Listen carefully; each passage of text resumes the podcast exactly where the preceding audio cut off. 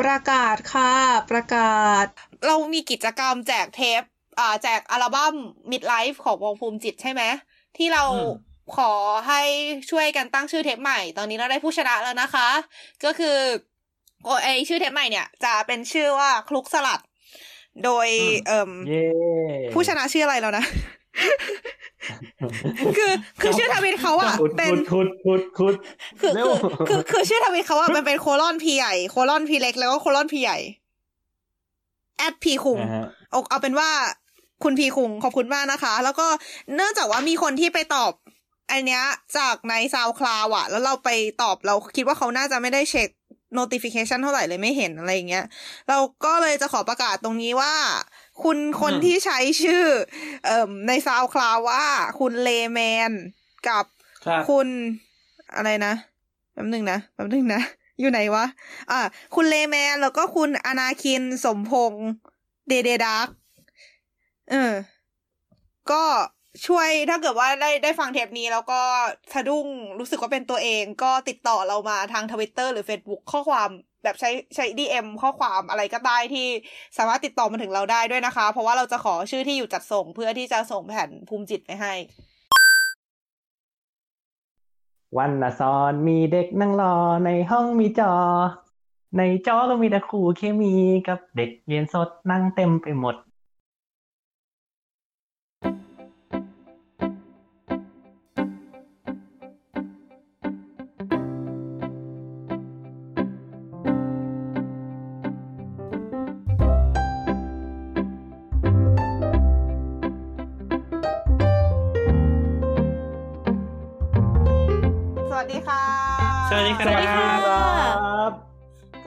นดีต้อนรับเข้าสู่รายการสลัดผักแซบโบไรตี้นะคะ ในหัวข้อเรื่องเรียนวิจแบบกวดวิชาหาอะไร วันนี้ก็พบกับเออค่ะ ไอซ์ครับ บีมค่ะบายครับ โอเคค่ะ โอเค ก็วันนี้ก็มา วันนี้ก็มาต่อกันในหัวข้อเรื่องกฎวิชาหาอะไรนะคะ ครับ จะจบเทปนี้ไหมเออ นั่นดิ ต้องจบ รู้สึกมีอุปสรรคเยอะเหลือเกิน ไม่เป็นไรไม่ไม่ไม่จบก็ไม่เป็นไรเพราะเราตั้งเรียกไว้เป็นปลายเปิดแล้วนะฮะสำหรับเรียกตอนของเรา เป็นการแก้ปัญหาที่ต้นเหตุอย่างแท้จริงนะคะ เราไม่รู้ว่าเราไม่ต้องไม่ต้องไม่ต้องไปแอบแก้เลขข้างหลังอีกต่อไป เขาเรียกว่ารู้จักวางแผน เออ ถึงกับถึงกับมีคนทวีตถาม เดี๋ยวนี้ต้องเป็นหนึ่งทับเครื่องหมาย question mark แล้วเหรอก็คือต้องขอเรียนบอกว่าเรียนเรียนให้ทราบว่า เราเหมือนเราไม่ได้อัดทีเดียวหมดอะนะแบบเราอัดทีนึงแบบออกมาได้สองเทปเงี้ยแล้วก็ปล่อยออกไปอะไรเงี้ยเพราะเราต้องนอนแล้วเราก็เลยยังไม่รู้นะในขณะที่เอาอัดเราก็เลยยังไม่รู้ในขณะที่เราตัดเราก็ยังไม่รู้ว่ามันจะจบลงที่ตรงไหน เห็นไหมว่าการวางแผนที่ดีเป็นยังไง นี่แหละคือเราคือเขาเรียกว่าซื่อสัตย์กับคนฟัง ถูก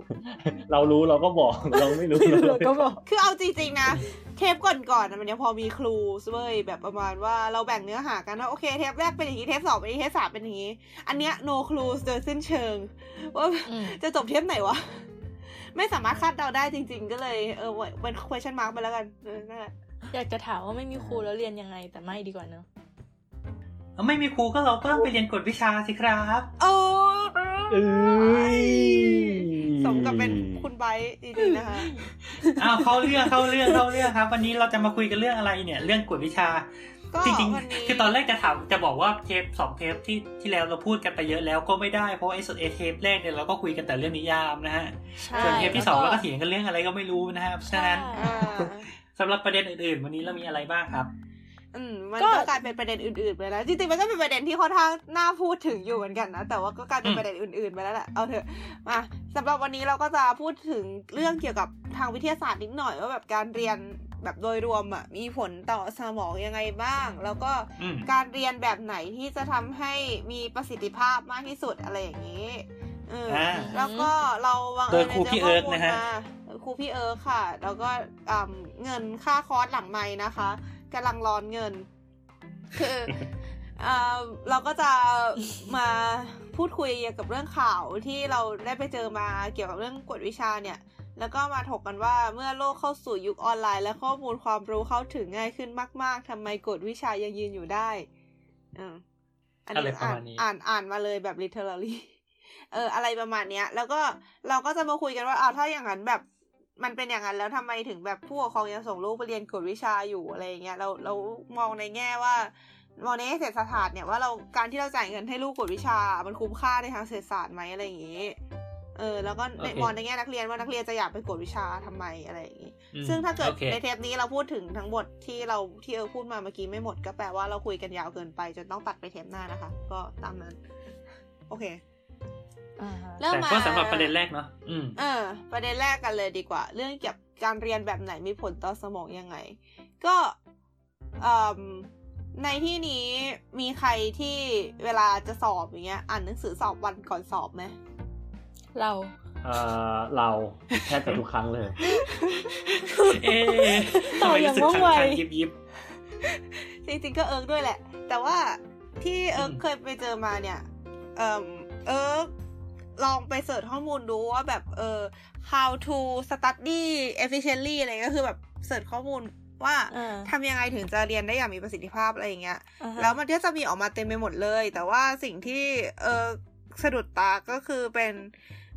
บทความเรื่อง how to study smart 20 scientific ways to learn faster ก็คือเขาเคลมว่าเขาเอา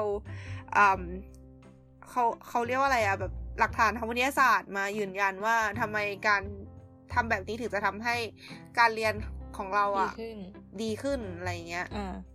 อ่าเรียนอย่างชันฉลาดเป็นยังไงคะโอเคโอเคทีนี้ถ้าเกิดใครอยากอ่านบทความที่ว่าเนี่ยใครอยากอ่านบทความที่ว่าเนี่ยให้ลองไปเสิร์ชดูนะคะ เป็น www.danielwong.com เสิร์ชดู เย่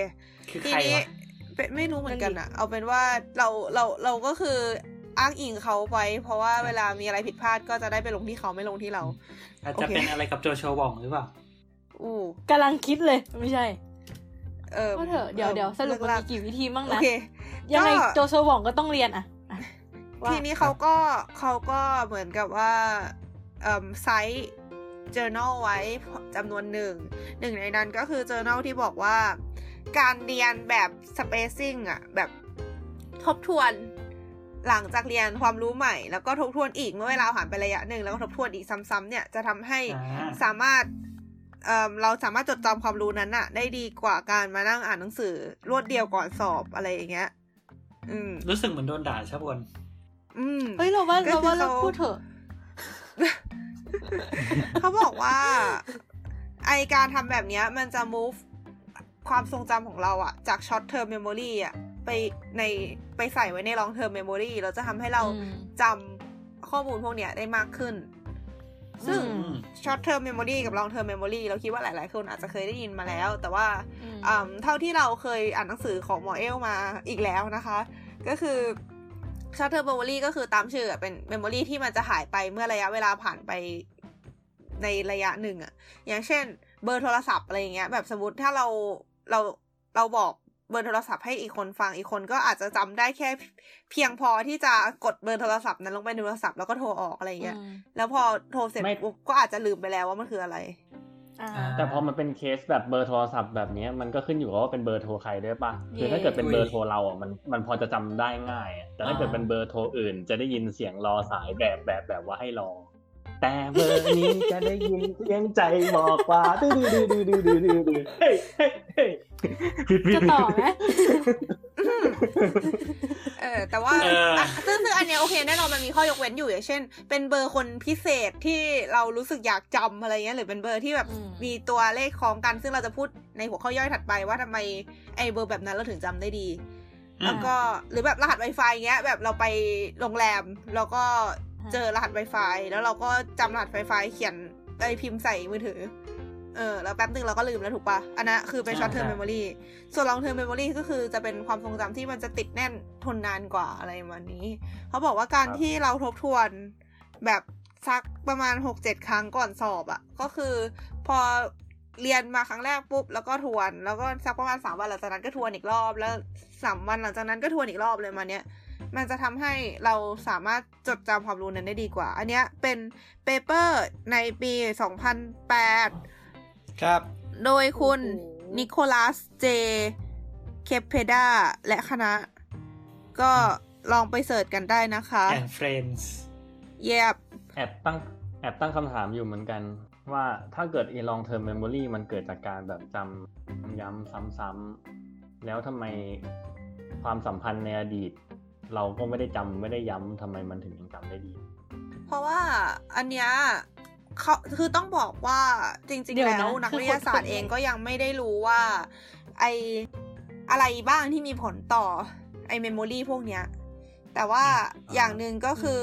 สมองเรามีแนวโน้มจะจดจำสิ่งที่เป็นสิ่งสำคัญ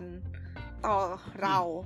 อย่างเช่นความทรงจำอะไรที่ทำให้เรารู้สึกเจ็บปวด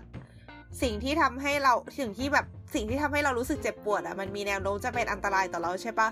สมองก็เลยเหมือนสัญชาตญาณเลยก็เลยเหมือนนว่าทำให้เราจำได้อะเพื่อให้เราไม่ไปทำแบบเดิมซ้ำอีก เป็นทรมาอะไรแบบนั้นเหรอประมาณนั้นเพราะฉะนั้นแบบคนเคยโดนจับเขาก็จะเทียบว่าสมมุติเรียกว่าไง เออคือมันมันคือเขาเขาจะบอกใช่ไหมว่าแบบ ระหว่างเหตุการณ์ที่แบบมันทำให้เราแฮปปี้กับเหตุการณ์ที่ทำให้เรารู้สึกแย่ทำให้ เออทำให้เราเจ็บปวดเนี่ย เราจะมีแนวโน้มที่จะจำเหตุการณ์ที่เราเจ็บทำให้เราเจ็บปวดได้มากกว่า เพราะว่า เออยังไงอะตัวอย่างเช่นอะสมมติถ้าถ้าถ้าย้อนไปแบบยุคแบบที่เรายังอยู่ป่าอยู่อย่างเงี้ย สมมุติเรา เออเราก็แบบเดินเก็บของป่าปกติ แล้วเราก็แบบอยู่ดีๆ ก็ไปเจอต้นเบอร์รี่ที่แบบอร่อยมากอยู่ต้นหนึ่งแล้วก็จะแฮปปี้ถูกไหม ซึ่งเออเรียกว่าไงคือแน่นอนว่าการจำไอ้จุดที่อยู่ของไอ้ต้นเบอร์รี่ต้นนั้นอะมันมันมันก็จะทำให้เราสามารถ happy ได้ในวันต่อๆไป แต่ถามว่าถ้าเกิดเราลืมมันเป็นอะไรมากไหม มันก็อาจจะไม่เป็นอะไรมาก อะไรเงี้ยแต่ในทางกลับกันสมมติเราเดินเดินเดินอยู่แล้วไปเจอต้นไม้หนึ่งที่แบบมีงูตัวหนึ่งลงมาเสร็จแล้วก็บอกให้เรากินแอปเปิลไม่เกี่ยว เอาเป็นว่ามีงูคุณคุณนั่นเรื่อง เอาเป็นว่ามีงูแล้วงูมันจะฉกเราอะไรเงี้ย แล้วก็แบบเฮ้ยเอาชีวิตรอดแต่สุดท้ายเราก็รอดแบบฉิวเฉียดว่าเกือบโดนงูกัดตายอะไรเงี้ยเฮ้ยอันเนี้ย มันคือความจำที่เราจำเป็นต้องจำว่าเฮ้ยมันมีต้นไม้ที่มันมีงูอยู่ตรงนี้นะเพราะว่าถ้าเกิดเราลืมแล้วเราเดินไปต้นที่มีงูอีก รอบหน้าเราอาจจะไม่โชคดีอย่างนี้ก็ได้นึกออกปะเราอาจจะแบบโดนงูกัดตาย มันก็เลยเป็นเหตุผลว่าทำไมคนถึงเขาก็เลยเออคิดว่ามันเป็นเหตุผลว่าทำไมคนถึง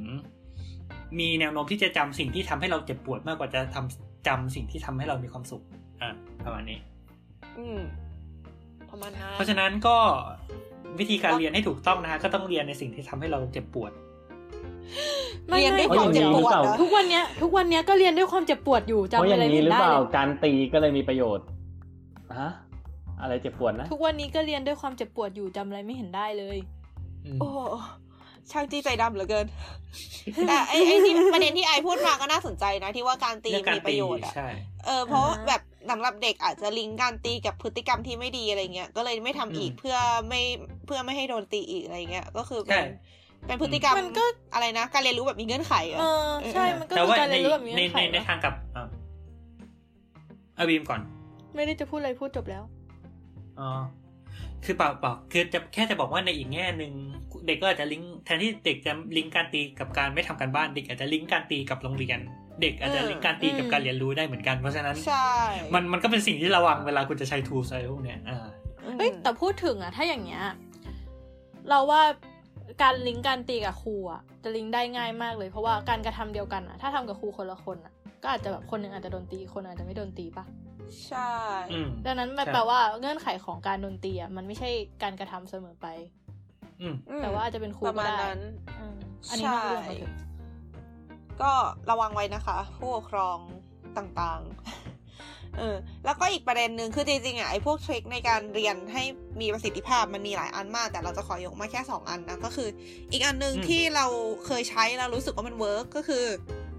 การจำ แบบที่ลิงก์สิ่งที่เราเรียนเข้ามาใหม่กับสิ่งที่เรารู้อยู่แล้วเออซึ่งอันนี้นะในในบทความอะ่ะเขาใช้ไว้ที่หนังสือเรื่อง make it stick colon the science of successful learning ก็คือเป็นผลงานของคุณเฮนรี่ Dan Heath เอ้าทำไมเป็นเฮนรี่ล่ะ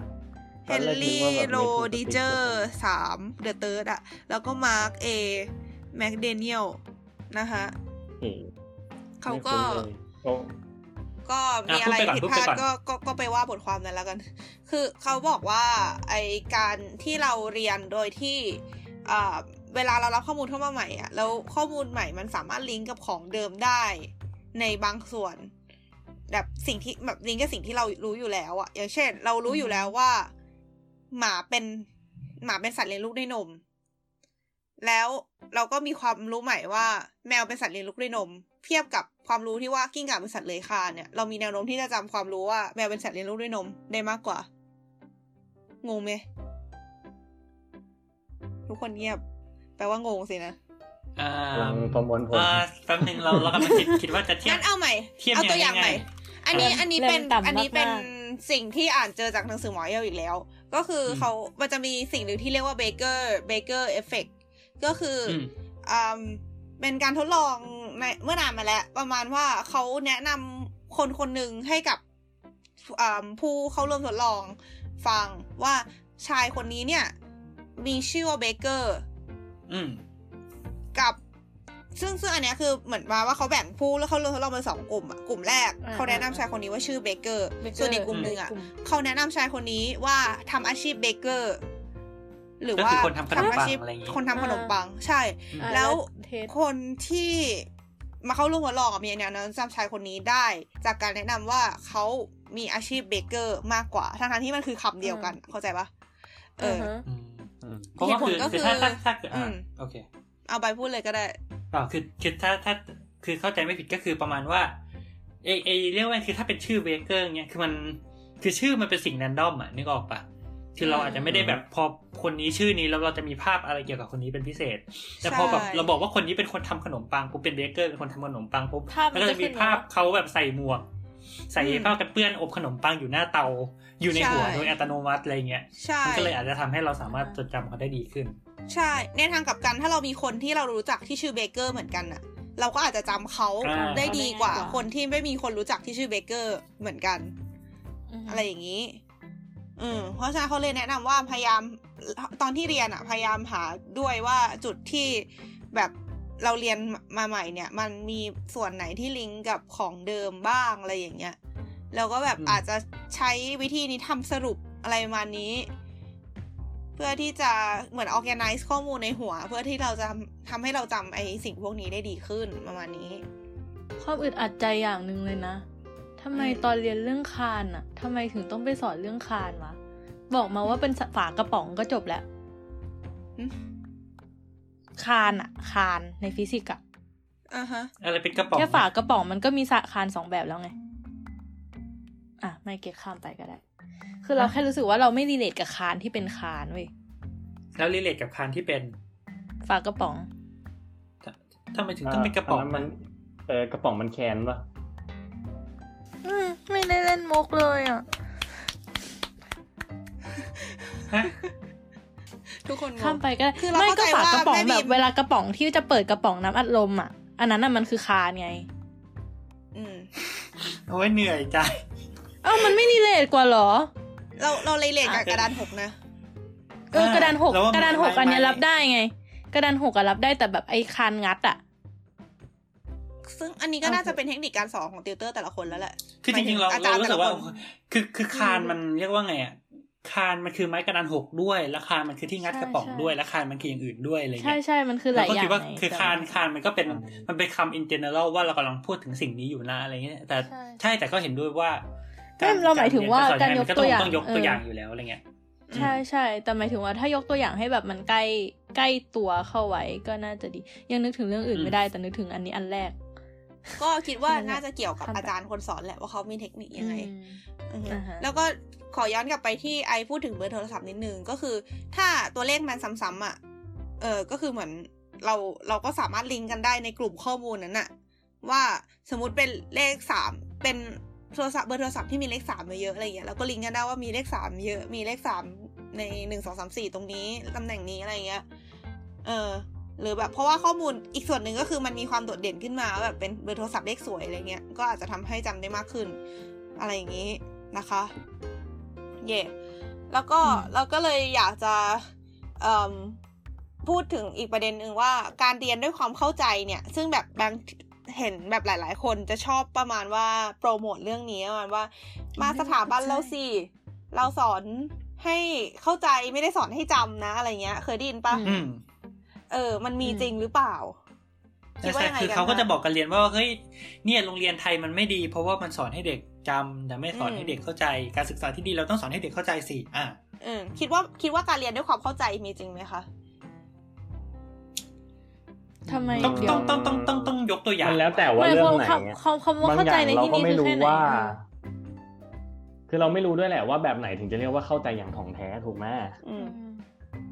นะฮะบางทีที่แบบว่าไอไอทักษะการจำของพวกเราที่เราคิดว่าการจำคือความเข้าใจ บางบางทีเราคิดว่าเราเข้าใจแล้ว แต่ความจริงมันก็เป็นแค่จำได้เฉยอยู่ดีก็ได้นะอ่าโอเคอันนึกนึกนึกออกประเด็นแบบตัวอย่างหนึ่งไม่แน่ใจใช้ได้ไหมจำได้ว่าแบบเมื่อหลายปีก่อนนะสมัยเราอยู่โรงเรียนเนี่ย คือมันก็จะมีกระแสเฮออาเซียนถูกไหมอาเซียนร่วมใจอะไรก็อาเซียนร่วมใจนู่นนั่นนี่อะไรเงี้ยแล้วเราก็จะถูกสอนมากมายเกี่ยวกับอาเซียน จริงๆ ทั้งทั้งในโรงเรียนทั้งทั้งสื่ออะไรมันก็จะมีแบบไม่ใช่โรงเรียนเดียวกันมาเลยสิบประเทศอ่าประเทศหนึ่งกัมพูชามีเมืองหลวงชื่อพนมเปญประเทศที่สองลาวมีเมืองหลวงชื่อเวียงจันทร์ที่สามบรูไนมีเมืองหลวงชื่อบันดาร์เสรีเบกาวัน อะไรอย่างนี้ แล้วมันก็จะมีแบบ list list list อีกว่าแบบ เออนี่นะ ดอกไม้ประจำประเทศนี้คือสิ่งนี้นะ ดอกไม้ประจำประเทศนั้นคืออันนั้นนะ แล้วก็แบบคำว่าสวัสดีภาษาเขมรพูดว่าอย่างนี้นะคำว่าสวัสดีภาษาเดี๋ยวทำไมพูดว่าอย่างนี้อะไรเงี้ยอ่า ซึ่ง ซึ่งอันเนี้ยคือคือถ้าถ้าจำได้หมด ซึ่งเราคิดว่าคนส่วนใหญ่อาจจะไม่น่าจำได้ แต่เราคิดว่ามันน่าจะมีบางโรงเรียนหรืออะไรสักอย่างที่ให้คนท่องอะไรแบบนี้นะอ่าอ่าอ่าอ่าอ่าก็ก็อันเนี้ยคือการเรียนด้วยความจำคราวนี้เรียนด้วยความเข้าใจเนี่ยอันเนี้ย อันเนี้ยมัน คือความจำมันก็มีหลายระดับนะอย่างอย่างไอ้นี่มันก็ผิวเผินความนี้คำว่าความเข้าใจเนี่ย ก็พูดยากว่ามันต้องเข้าใจระดับไหน แต่ว่า อืมเรียกว่าไงเช่นคือถ้าเราว่าเข้าใจจะอธิบายได้ปะแล้วมันมันน่าจะประยุกต์ได้อะไรเงี้ยเราว่าถ้าประยุกต์ได้อธิบายได้เราว่าเข้าใจอืมเช่นถามว่าแบบ คนรู้ว่าเมืองหลวงของบูนายชื่อบรรดาเสรีเบียกาวันคำถามคือเขาเอาความรู้สิ่งนี้ไปทำอะไรต่อไหม ก็ไม่ได้ถูกไหมเราเราสามารถอธิบายอะไรเกี่ยวกับบรรดาเสรีบีกาวันได้ไหมว่าแบบคือมันเป็นเมืองใหญ่หรือมันเป็นเมืองเล็กความมันพัฒนามากน้อยแค่ไหนมันเออมันทำให้เราเข้าใจการระดับการพัฒนาของบูไนหรือคอนเท็กซ์ของบูไนในอาเซียนมากน้อยแค่ไหนอะไรเงี้ย อันนี้ก็ไม่รู้ไม่แต่แต่ว่ามันก็ขึ้นอยู่กับเป้าหมายไง ถ้าเกิดเป้าหมายเขาคือต้องการให้จำชื่อได้เนี่ย บางทีมันไม่มีการเข้าใจระดับอื่นที่เราสามารถทำกับมันได้ถูกปะถ้าโกคุณถูกเซตว่า ว่าเราควรจะจำชื่อเมืองหลวงเขาได้ มันไม่มีการที่ว่ามันไม่มีโปรเซสที่เราต้องเคยทำความเข้าใจกับมันถูกไหมนะฮะหรือแบบอ่าแบบในตอนที่ว่าเราวัยเด็กอะฮะเรารู้ว่าสองคูณหนึ่งได้สองสองคูณสองได้สี่อ่าฮะสุดท้ายมันก็คือการจำในรูปแบบหนึ่งถูกไหมเราไม่ได้มานั่งทำความเข้าใจว่าทำไมสองคูณสองถึงได้สี่เรายอมรับก็จริงเออคือใช่คือมันมันก็อาจจะต้องเรียนเรื่องนิยามของการคูณควบไปด้วยถ้าจะเข้าใจ ไม่เราจำได้ว่าเคยมีคนพูดไว้ว่า คือเรียนอะสุดท้ายต้องเข้าใจก็จริง แต่ว่าก่อนที่จะเข้าใจได้อะเราก็ต้องยอมรับว่าเราต้องจำก่อน เหมือนแบบถ้าเรียนบางอย่างได้เรียนภาษาคือเอาแบบเรียนภาษาอย่างเงี้ยแกก็ต้องจำอย่างน้อยที่สุดแกต้องจำตัวอักษรให้ได้ก่อนปะ แบบวิธีที่มันจะอ่านยังไง ตรงนั้นแกต้องจำแต่ว่าสุดท้ายเวลาที่แกจะมาใช้ได้แกต้องเข้าใจเลขอะก็เหมือนกัน คือแบบต่อให้แกเข้าใจเลขให้ตายยังไงแกก็ต้องจำก่อนด้วยว่าเลขหนึ่งเขียนไงสองเขียนยังไงบวกเขียนไงลบเขียนไงอันนี้อันนี้มีมีตัวตัวอย่างอีกอันไม่แน่ใจ work ไหมสมมติอะคำถามคือทุกทุกคนจำได้ใช่ไหมว่าธงชาติญี่ปุ่นหน้าตาเป็นยังไงจำได้ อะ ก็คือ เออเออจำได้ไหมครับว่าธงชาติญี่ปุ่นหน้าตาเป็นยังไง จำจำได้ค่ะจำได้จำได้อ๋อโอเค ก็คือก็คือเป็นสี่เหลี่ยมสีขาวแล้วมีวงกลมสีแดงใช่ไหมอ่าไม่ใช่มีรัศมีพระอาทิตย์ด้วยเหรอไม่มีรัศมีสีแดงเออนี่เล่นเล่นทับกัน เราจะไม่ยุ่งนะฮะเราจะไม่ยุ่งเรื่องนี้ดักไว้เลยอะพวกคืออะไรดักไว้เลยอะว่าแบบจะต้องเล่นอันเนี้ยแหมอ่าอ่าอ่าโอเคโอเคทับลายทับลายไดมอนด์อ่านั่นแหละแต่ว่าคำถามคืออ่าสมมติอะคนอ่าแต่อันนี้คือทุกคนรู้ว่า อืมมันคือ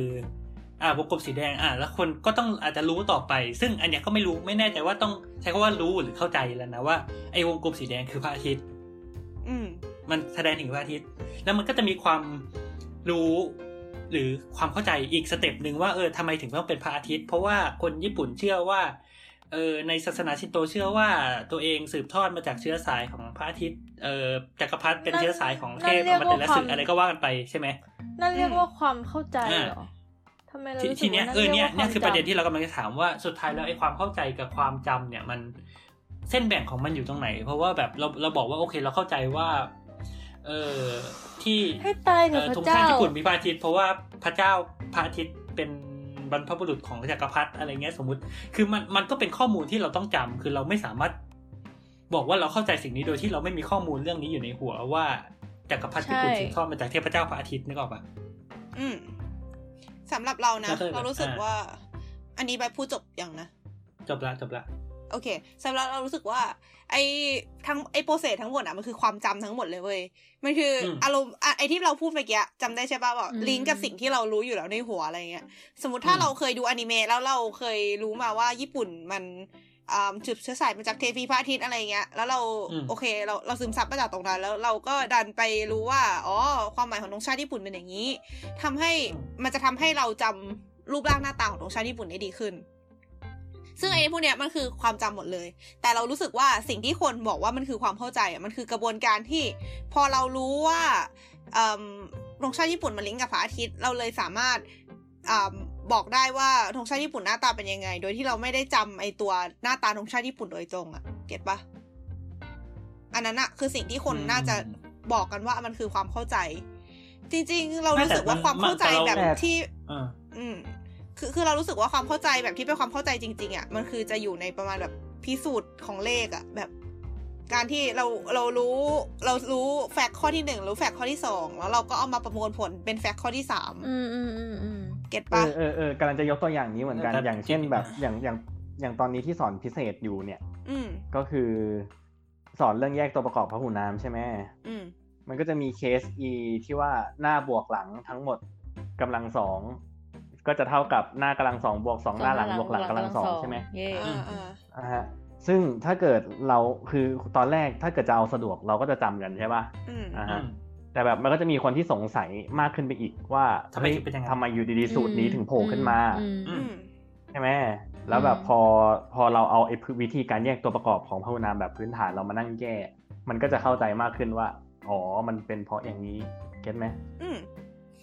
ตรงนั้นถึงจะเรียกว่าเป็นความเข้าใจปะใช่เรารู้สึกว่าความเข้าใจน่าจะเป็นอะไรประมาณนั้นอะคือการโปรเซส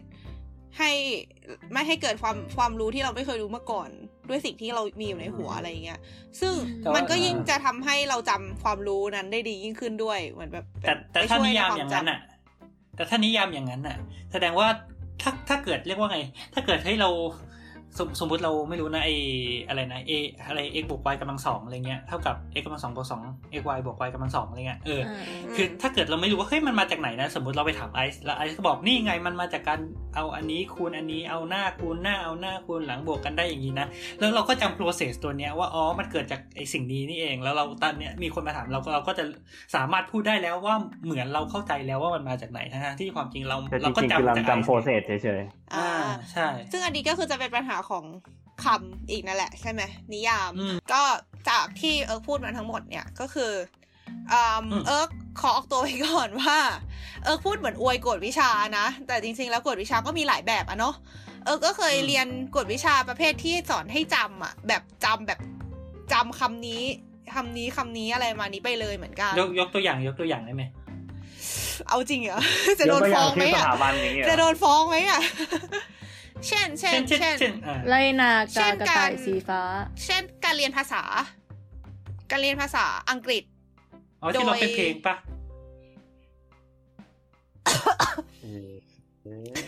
ทำไมทำไมถึงไอนะครับ เออเออเออเป็นหวัดเอ้ยแต่ว่าเออเออเออจะบอกว่าเออเคยเมนเออเอออยากจะบอกว่าเออสามารถเมนชั่นสถาบันกวดวิชาอังกฤษที่เออเรียนแล้วรู้สึกว่ามันคือการสอนให้ต้องจำได้มากกว่าหนึ่งอัน เพราะฉะนั้นอย่าฟ้องเอิงนะคะเอาเราอาจจะไม่ได้มาถึงคุณก็ได้ โอเค ก็คือคือพูดโดยรวมอะก็คือประมาณว่า เออเท่าที่เคย อันที่เคยเรียนก็คือประมาณว่า เออเรียนแล้วเขาก็จะใช้อะไรที่ทำให้เราจำได้ดีขึ้นน่ะ แบบใช้จังหวะ พูดใช้คำว่าจังหวะนะ จังหวะ จังหวะ อะไรอย่างเงี้ย หรือแบบ ใช้ความหวือหวาในการสอนเพื่อให้เด็กรู้สึกยังไงอะเพื่อให้เพื่อให้แบบจำ แบบมีมีจุดพีกอะพอพอการเรียนมันมีจุดพีกอะมันก็จะจำได้ มันก็จะจำได้ดีขึ้น เออประมาณนั้นอะไม่ใช่แบบเป็นโมโนโทนไปทั้งหมดอะไรมาเนี้ย แต่ว่าด้วยด้วยความที่มันเป็นภาษาด้วยละมั้งพอมาใช้ชีวิตจริง ๆ เราก็รู้สึกว่าไอการเรียนพวกนั้นอะมันไม่มีประโยชน์สำหรับเออเท่าไหร่ อืมหรอ เรามองว่าด้วยความที่ว่ามันเป็นภาษา อืม มันคือ ถ้าเกิดใช้นิยามของแม่บีมมันคือ มันจะเป็นความจำ stage เดียวซะส่วนใหญ่ตลอดปะจริงๆแล้วไม่อะเรื่องภาษาแบบถ้าถ้าจำถ้าจำได้ที่เราพูดในเทปแรกอะ ที่บอกว่าเรียนโดยที่แบบพอมาถึงปุ๊บก็คือคุยด้วยภาษา target ไปเลย แล้วก็ให้ค่อยๆ process ในสมองเองว่าประโยคนี้ควรจะแปลว่าอะไรอะไรเงี้ยอ่เราว่ารู้สึกว่าแบบนั้นนะ work แต่แต่แต่ก็คือไม่ได้บอกว่าการเรียนแบบนั้นมันไม่ work สำหรับทุกคนนะ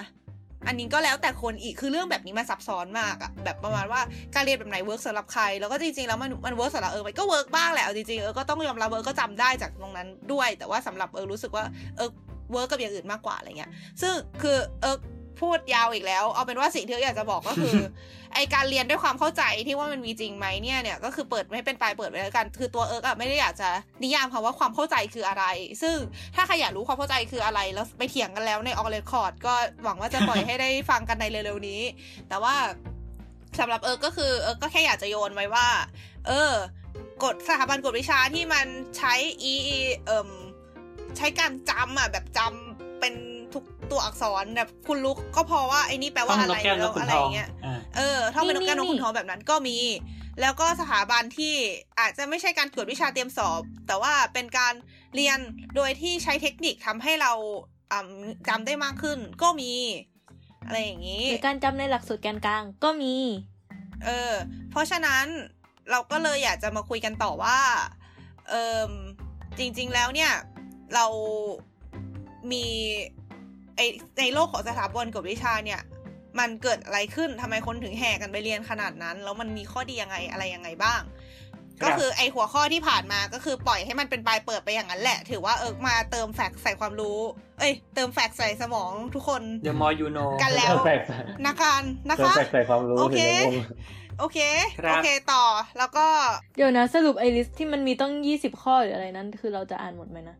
ไม่ไม่สิบไม่ข้อไม่ไม่อ๋อไม่เหรอ no no no ไปอ่านกันเยอะไปโอเคเอาจริงข้อสุดท้ายได้ข้อข้อหลาย ๆ หลาย ๆ ข้อท้าย ๆ มันจะแบบ eat blueberries eat chicken breast ดื่มน้ำวันละแปดแก้วซึ่งเออก็จะแบบ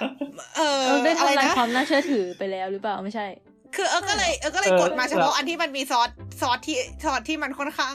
เป็น paper อะไรอย่างเงี้ยเออเอาเถอะ โอเค ต่อต่อคือมันต่อมันก็อาจจะถูกไงว่าแบบเหมือนแบบอืมอืมเหมือนแบบคุณต้องหายใจนะคุณถึงเรียนได้ดี เพราะถ้าคุณไม่หายใจคุณจะตายแล้วถ้าคุณจะตาย ถ้าคุณตายคุณก็ไม่สามารถเรียนได้ดีอะไรแบบเนี้ยเอออะไรทำนองอ่านั้นถ้าอย่างนั้นคือความเข้าใจไง แต่ว่าอีกการกินอกไก่เนี่ย มันเป็นความจำหรือความเข้าใจวะหรืออะไร ไม่รู้เอาเถอะข้ามไปนะข้ามข้ามไปข้าข้ามมไป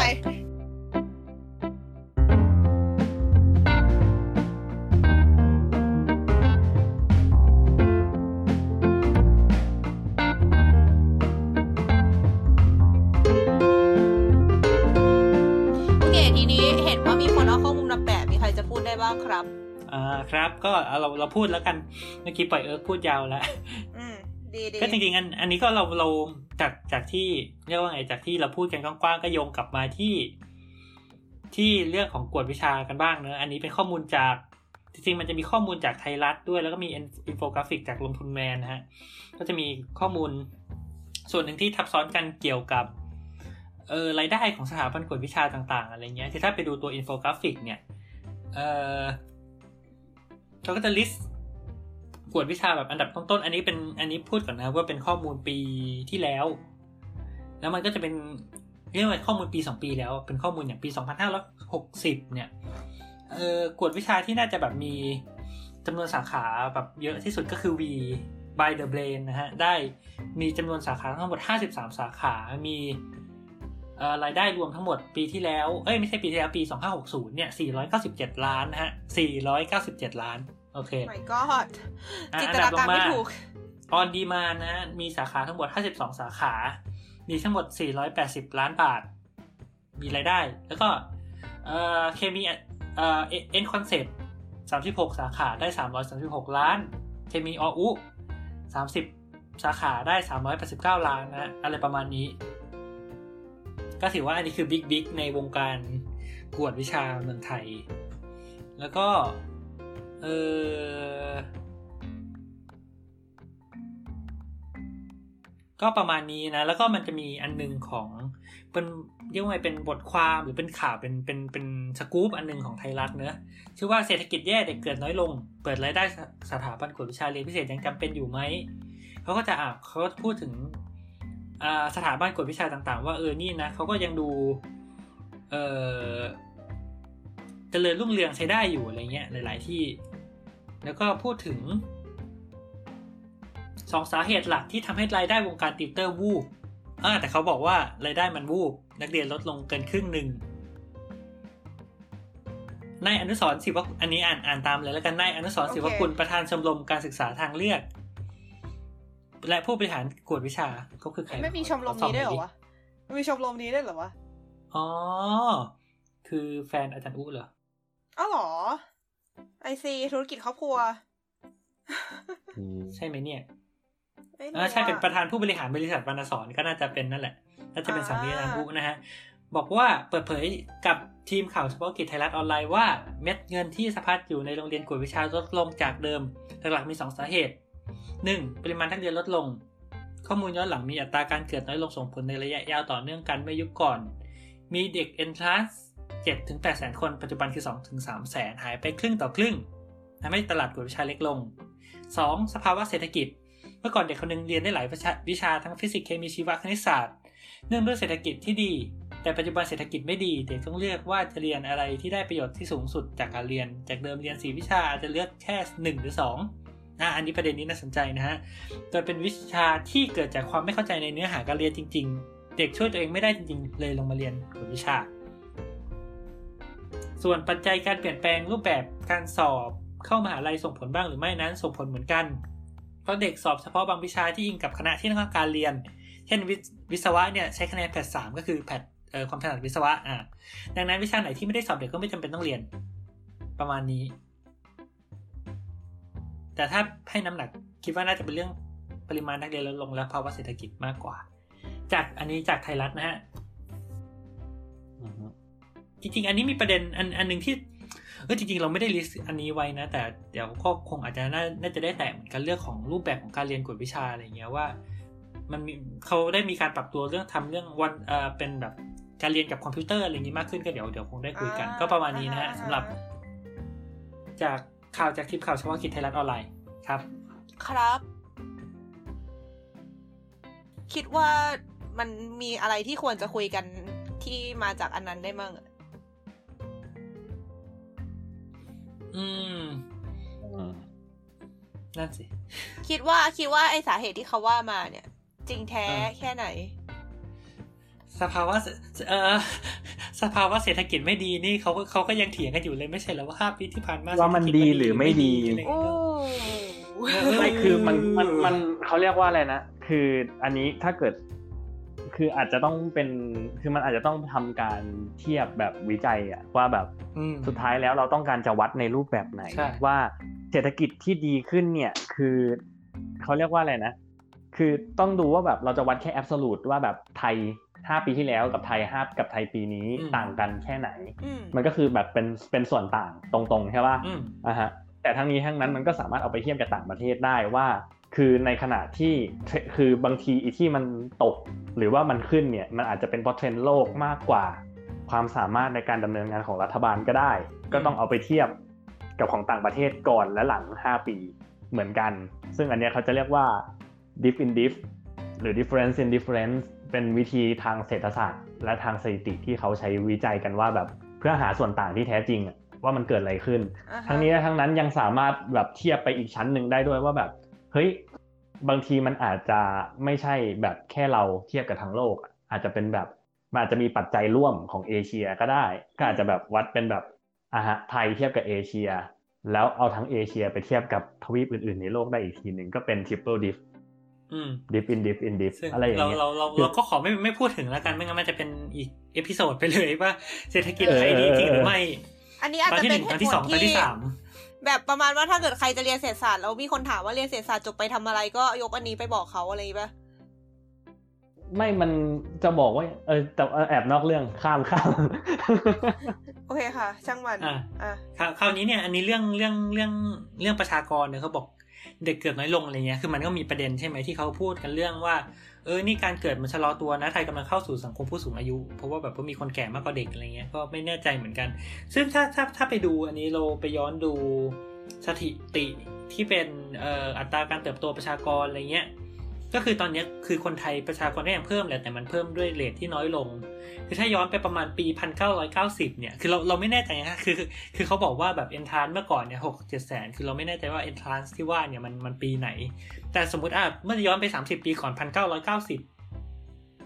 ไม่ใช่เอ๊ะกี่ปีแล้ววะสองพันสิบเก้าเออสามสามสิบปีก่อนสามสิบปีก่อนเอออัตราการเกิดของไทยอยู่ที่หนึ่งจุดสี่เปอร์เซ็นต์การการการเติบโตในแต่ละปีอะ คือในปีหนึ่งประชากรไทยเพิ่มขึ้น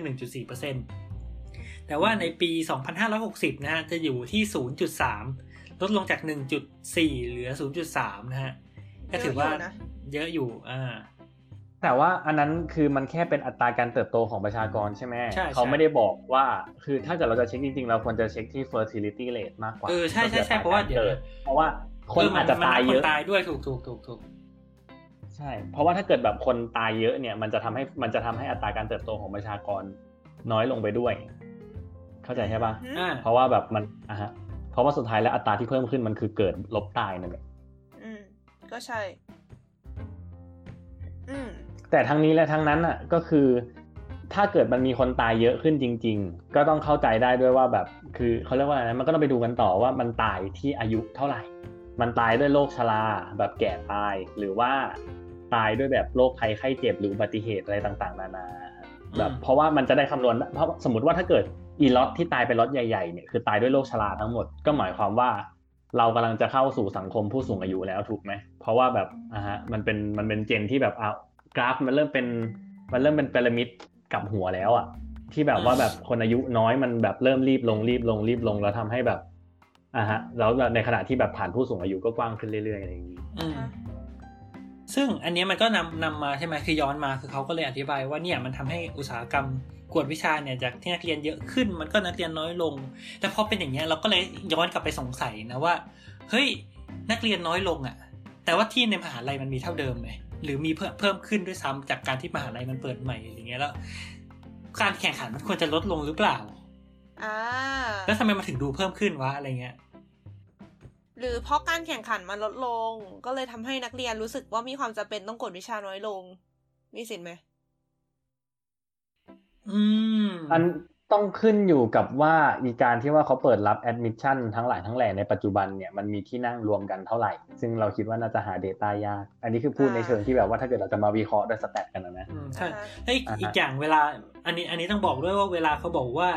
เออรายได้วงการติวเตอร์วูบเนี่ยคืออุตสาหกรรมมันมันมันมันดูเล็กลงเนี่ย คือเราไม่แน่ใจว่าคำว่าเล็กลงคือเขาเทียบในระยะเวลาเท่าไหร่ไงคือมันอาจจะเป็นไปได้ว่าเขาจะเทียบในเวลาสามหรือห้าปี ซึ่งในในช่วงเวลาช่วงเนี้ยคือจำนวนประชากรหรืออะไรอะมันอาจจะไม่ได้มีผลขนาดนั้นก็ได้ มันอาจจะเป็นปัจจัยตัวอื่นอะไรเงี้ยการแข่งขันมันอาจจะยังมีเท่าเดิมก็ได้อะไรเงี้ย นี่รู้สึกยังไงรู้ไหมรู้สึกว่าบางทีรายได้เจ้าใหญ่อะ ลดลง เพราะว่าคนเลือกใช้เจ้าเล็ก ๆ มากขึ้นหรือเปล่าด้วย เออกำลังจะพูดแบบเดียวกันเลยว่า เพราะว่าสมัยนี้ด้วยความที่ว่าความรู้มันถึงกันง่าย และต้องเข้าใจด้วยว่าแบบอีวิธีหลักวิธีการสอนเนื้อหาต่างๆ ที่สถาบันใหญ่ ๆเขาสอนนะมันไม่ใช่เขาเรียกว่าอะไรนะมันไม่ใช่ private source อะมันมันไม่ใช่อะไรที่ไม่สามารถทำซ้ำได้ เข้าใจใช่ปะ ด้วยความที่ว่าไอสิ่งที่เขาสอนมันเป็นความรู้ใช่ไหมซึ่งความรู้มันไม่แบบ ซึ่งไอเนื้อหาความรู้ที่มันเป็นสากลเนี่ยมันไม่สามารถจดสิทธิบัตรหรือทำ copyright ใด ๆ ได้หรือพูดพูดง่ายๆเข้าไปเรียนก็สามารถเอามาลอกได้นั่นแหละก็คือพูดพูดง่ายๆ ก็คือ ก็หลักสูตรมันมีอยู่เท่าเนี้ยคือจะออกข้อสอบมันก็ออกอยู่เท่าเนี้ยเพราะฉะนั้นไม่ว่าสถาบันไหนสอนมันก็เนื้อหามันก็อยู่เท่าเนี้ยคือสอนมากกว่านั้นมันก็ไม่มีประโยชน์ในเชิง ไม่ไม่ในเชิงการสอนให้มัน ต่อให้คืออันนี้คือพูดในแนวทริคการจำมากกว่าสมมติว่าถ้าเกิดอะบริษัทไอเขาเรียกนะสถาบันกวดวิชา A มีหลักการจำรูปแบบหนึ่งที่เขาใช้สอนใช่ป่ะอะฮะสถาบัน B ก็มีอีกรูปแบบหนึ่งอะฮะแต่อย่างไรก็ดีทั้งสองสถาบันเนี้ยไม่สามารถจดสิทธิบัตรวิธีการสอนของตัวเองได้แบบสมมติว่าถ้าเกิดมีทริคการจำแบบเราอะสมเทียบแบบเคส E ภาษาเกาหลีเราเมื่อกี้นี้เลยอะฮะว่าแบบเออถ้าเกิดแบบบริษัทเอแบบอันนึงเนี่ยเขาให้จำแบบปกติ อีกอันเขามีให้แบบเออให้ฟังเพลง e สองสี่เจ็ดที่เราฟังเนี่ยว่าแบบเออมันก็แบบวอลฮาอาซูมอกคึมโทอิลเนี่ยอ่าฮะมันก็หมายความว่าคนที่เข้าไปเรียนในสถาบันเหล่านั้น ก็สามารถเอาเทคนิคนั้นมาสอนให้คนอื่นต่อได้ โดยที่ว่า โดยที่ว่าตัวสถาบันนั้นก็ไม่สามารถมาควบคุมอะไรพวกเราได้ถูกปะเพราะเราหนึ่งคือเราไม่ได้ชี้ชีตเขาเพราะมันเป็นหลักการสอน มันเป็นทริคการสอน ซึ่งเขาจำทริคการสอนนั้นไปสอนคนอื่นอีกทีอืมนะฮะ ซึ่งแล้วด้วยความที่ว่าพอมันเป็นบริษัท พอมันเป็นบริษัทใหญ่อะไรแบบเนี้ยอะฮะแล้วด้วยความรู้ที่มันมีอยู่เท่าเดิม มันไม่ได้มีทริคที่คุณจะสามารถอัปเดตแพชได้เรื่อยๆเข้าใจปะแบบคือแบบอะมันมันมีเพลงอย่างนี้อยู่ใช่ปะแบบบางทีมันมันมันไปถึงจุดหนึ่งเราจะไม่สามารถหาวิธีที่ย่อยให้มันจำได้ง่ายกว่านั้นอีกแล้วอะอะฮะมันมันไม่สามารถพัฒนาเพื่อหนีกลุ่มที่เขาลอกตามได้เหมือนกับโทรศัพท์มือถือ ที่แบบเออพอมีคนลอกปุ๊บเราก็อัปเดตให้มันดีขึ้น นะฮะแต่ว่ากับหลักการสอนอะไรพวกนี้มันไม่ใช่เนี่ยก็เลยทำให้อาจจะเป็นปัจจัยหลักที่คนหนีไปหา private tutor แล้วสถาบันใหญ่ๆก็ซบเซาลงคือเราอะคิดว่านะ แบบอันนี้อันนี้คือเป็นความเห็นส่วนตัวนะ แบบเป็นอเนกโดดไม่ได้ไม่ได้เป็นสถิติอะไร แต่ว่ามาจากการที่ตัวเองก็คืออยู่ในวงการแบบพวกสอบแข่งอะไรมาสักระยะหนึ่ง เราก็เคยในวงการนะฮะ เออเป็นคนในวงการวงการสอบแข่ง เออ แล้วซึ่งเรื่องซุบซิมในวงการบอกว่าไงฮะ คือวงการเนี้ย ด้วยความที่มันไม่ได้แข่งกันผ่านเกณฑ์มันไม่ได้ช่วยกันผ่านเกณฑ์เนี่ยมันไม่ได้แบบว่าผ่านเกณฑ์แล้วโอเค มันคือต้องเป็นคนที่เก่งที่สุดถูกปะมันคือแข่งการแข่งขันมันสูงใช่ เพราะฉะนั้นคนจะแสวงหาความพิเศษอะแบบประมาณว่าถ้าเกิดไปไปไอ้พวกเจ้าใหญ่ๆใครๆก็ไปได้ปะแต่ถ้าสามารถไปหาติวเตอร์ p r i v a t ที่ รับนักเรียนแค่ไม่กี่คน แล้วมีแค่เขาคนเดียวที่มีสิทธิ์เรียนคนอื่นไม่ได้เรียนเขาก็สามารถมั่นใจได้ว่าตัวเองได้ความรู้ที่แบบเขาเรียกว่าอะไรอะ แบบพิเศษกว่าคนอื่นอะไรอย่างเงี้ยปะคือจะดีกว่าชาวบ้านหรือแย่กว่าชาวบ้านไม่รู้แต่กูขอเสียงให้มันยูนิคดีกว่า ประมาณนั้นก็คือเขาคือเขาก็ต้องเชื่อด้วยแหละ ว่ามันจะต้องเป็นอะไรที่แบบมันเอ็กซ์คลูซีฟกว่าชาวบ้านเขาอะ เออ ซึ่งเราก็เลยรู้สึกว่าเด็กแบบที่สอบแข่งหลาย ๆ คนอะ มันก็จะเหมือนมองหาไอ้พวกอะไรประมาณนี้ มากกว่า แล้วยิ่งปัจจุบันนี้แบบวงการสอบแข่งมันแบบมันใหญ่อะ มันมันใครๆก็สอบได้มากๆ หรือเปล่านะใครๆก็สอบได้หรือเปล่านะเอ๊ะไม่แซสิไม่แซสิโอเค ก็คือวงการสอบแข่งมันใหญ่ขึ้นอะ เหมือนแบบมันมีการฉัดแข่งนู่นนี่มากขึ้น เยอะกว่าเทียบกับเมื่อสามสิบปีที่แล้วอะไรเงี้ย เออ ก็เลยทำอาจจะทำให้คนแบบคนที่อยู่ในวงการนี้มองหา อะไรที่ไม่ใช่อะไรที่แบบเป็นแมสหรือเปล่าอะไรอย่างนี้อาจจะหาไพอาจจะหา private tutor ที่เขาเคลมว่าแบบเฮ้ยได้เหรียญเงินโอลิมปิกอะไรอย่างนี้แล้วแบบพอเราสมัครเข้าไปปุ๊บแล้วก็เป็นมนัดบุญจำนงนะครับโอลิมปิกมวยอันนี้ได้ อันนี้ได้ อันนี้ได้ คือแบบมึงไม่มึงไม่ตั้งใจเรียนนี่มึงแบบโดน uppercut เข้าที่คอนะฮะเคเคเคเคลิงลงไปเลยอะไรอย่างงี้อ่าจริง ๆ แล้วก็พออันนี้มันมีประเด็นหนึ่งในข่าวเนาะที่เขา raise ขึ้นมานิดนึงเรื่องการปรับตัวของสถาบันกวดวิชาใหญ่ด้วย เพราะว่าเออถ้าย้อนไปแบบเมื่อหลายปีก่อนอะไรเงี้ย เวลาเราพูดถึงแบบคำว่าอย่างอย่างอาจารย์อุเนี่ยเขาอยู่มานานใช่ไหมคำว่าการไปเรียนอาจารย์อุหมายถึงว่า ก็ไปเรียนในห้องใหญ่ ๆ ที่ใหญ่มากๆ มีคนเป็นร้อยอะไรเงี้ยแล้วมีอาจารย์อุตัวเล็กเป็นมดยืนอยู่ข้างหน้าเขียนกระดาน นี่คือการเรียนอาจารย์อุเนื้อออกว่าการเรียนอาจารย์ซึ่งยุคต่อมามันก็จะมีอ่ามันมันเขาเขาก็จะเริ่มมีวิธีแก้ของเขาว่าแบบเฮ้ยถ้าเกิดเขาไปเปิดสาขาที่อื่นเนี่ยจะให้อาจารย์อุ warp ไปทุกที่มันก็คงไม่ได้เลยสมมติอาจารย์อุ warp ไปเชียงใหม่ก็คงไม่โอเคยิงโฮโลแกรมล้ำๆไปเลยสิเออหรือว่าถ้าแต่ในในเมื่อยุคนั้นไม่มีโฮโลแกรมเนี่ยเขาอาจจะมาเป็นไอสิ่งที่แบบเรียกว่าเป็นห้องวิดีโออะไรอย่างเงี้ย ซึ่งเราเคยเรียนจริงๆนะที่มัน ที่เขาคือเรียนเรียนคือในถ้าถ้าเป็นในห้องใหญ่ก็จะคือก็จะเป็นห้องใหญ่เลยแต่ไม่มีอาจารย์อุยืนอยู่ข้างหน้า ก็จะเป็นอาจารย์อุที่อยู่ในจอที่แปะอยู่บนหัวเนี่ยแล้วก็คือเวลาเข้าไปก็คือ อันนี้เล่าสำหรับใครที่ไม่เคยสัมผัสประสบการณ์การเป็นนักเรียนกวดวิชาในยุคนี้นะฮะก็คือแบบก็คือก็อ้าวสมมุติมีเรียนตอนสิบมีเรียนอาจารย์อุตอนสิบโมงคัดวิดีโอก็คือเดินเดินเดินเดินเปิดประตูเข้าไปนั่งในโต๊ะเลคเชอร์ทุกอย่างห้องเป็นห้องแบบห้องเลคเชอร์ใหญ่ๆ แล้วก็แบบพ อถึงเวลาสิบโมงปุ๊บก็จะมีเจ้าหน้าที่มาเปิดทีวี แล้วก็จะมีอาจารย์อุมาบอกอ้าวสวัสดีนักเรียนอะไรอย่างงี้ก็ว่ากันไปแล้วก็สอนไปชั่วโมงสองชั่วโมงแล้วก็อ่าเสร็จก็เราเราก็จดหนังสือตามเสร็จเขาก็กดปิดทีวี อะไรแบบนี้ ซึ่งซึ่งซึ่งในยุคหนึ่งสมัยหนึ่งด้วยด้วยด้วยเทคโนโลยีมันก็ มันก็อาจจะเป็นข้อจำกัดอย่างนั้นอะไรเงี้ย แล้วมันก็อาจจะมีคนที่ทำที่ที่ที่เรียกว่าเรียน private หรืออะไรก็แล้วแต่ เช่น ก็จากแทนที่ว่า จะต้องมาเปิดพร้อมกันทั้งห้องอะไรนี้ก็อาจจะตั้งเป็นข้อเสร็จแล้วก็มีทีวี แล้วก็มีเครื่องเล่นวิดีโอวางไว้ให้ ซึ่งเราเราเคยเรียนเวอร์ชันที่มันเป็นวิดีโอแบบวิดีโอม้วนๆจริงๆอะเรียนเคมีเจ้าหนึ่งที่ไม่ใช่ขนาดนั้นเลยเหรอจะไม่บอกว่าอะไรเออมันเก่ามากเลยอะเขาก็บอกเฮ้ยเนี่ยก็ก็พอถึงเวลาเรียนว่าแบบเฮ้ยเราจะไปเรียนก็จะรับรับเป็นแบบเป็นม้วนวิดีโอมาแล้วก็มาเสียบอะไรเงี้ยเชื่อเดี๋ยวนะเด็กสมัยนี้จะรู้จักคำว่าวิดีโอปะนี่โอ้โหมันก็ไม่ได้เก่าขนาดนั้นไหมเฮ้ยแต่เรา เอาเหอะโอเคถ้าเกิด search คำว่าวิดีโอมันก็จะเห็นเป็นวิดีโอเว้ยต้องต้องอธิบายว่าวีดิทัศน์ถ้า search ว่าวีดิทัศน์น่าจะเห็นเป็นเป็นเป็นตลับตลับมากกว่าเป็นม้วนม้วนอันใหญ่ๆเอาเหอะโอเค อะไรแบบนี้นะแล้วคราวคราวนี้ซึ่งซึ่งอันนี้มันคือมันก็จะดีขึ้นเนอะในแง่ว่า แทนที่ว่าแบบ